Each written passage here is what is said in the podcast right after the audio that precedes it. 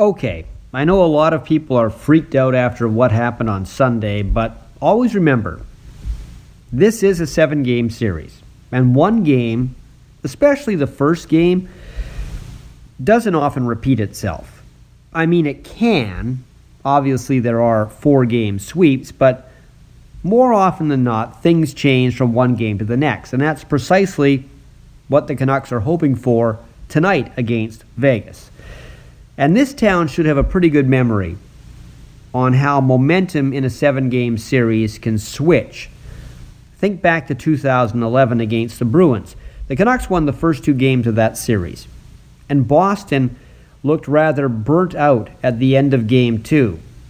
And then they ended up winning the whole thing in seven games. And in 1994 against the Rangers, the Rangers had a 3 1 lead in the series. Then Vancouver won games 5 and 6 to tie it up. And the Rangers, like Boston, looked burnt out after game number 6, but they won game 7 at home. Try baseball. I think it was the 96 World Series.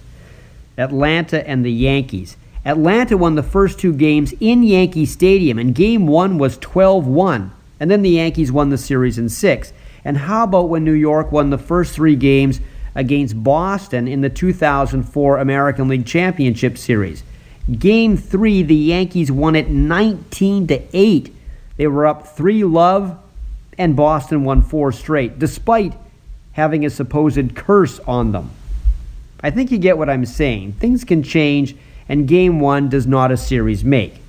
Having pointed that out, I do think it would be surprising for Vancouver to win this series, even more so than beating St. Louis was a surprise. But you would think they should be better than they were on Sunday. And what Vancouver needs tonight is its star players to step up.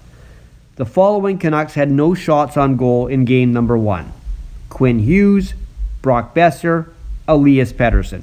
JT Miller had only one shot on goal. That has to change. Power plays would help, but the Canucks need a quicker start. Vegas is relentless, and as I said yesterday, you get the sense the Golden Knights feel this is their year to win the cup, and they're trying to run everybody out of the bubble. But the Canucks do have a few players that can score against the run of play. We saw that against St. Louis. If they can do that, game one should not repeat itself.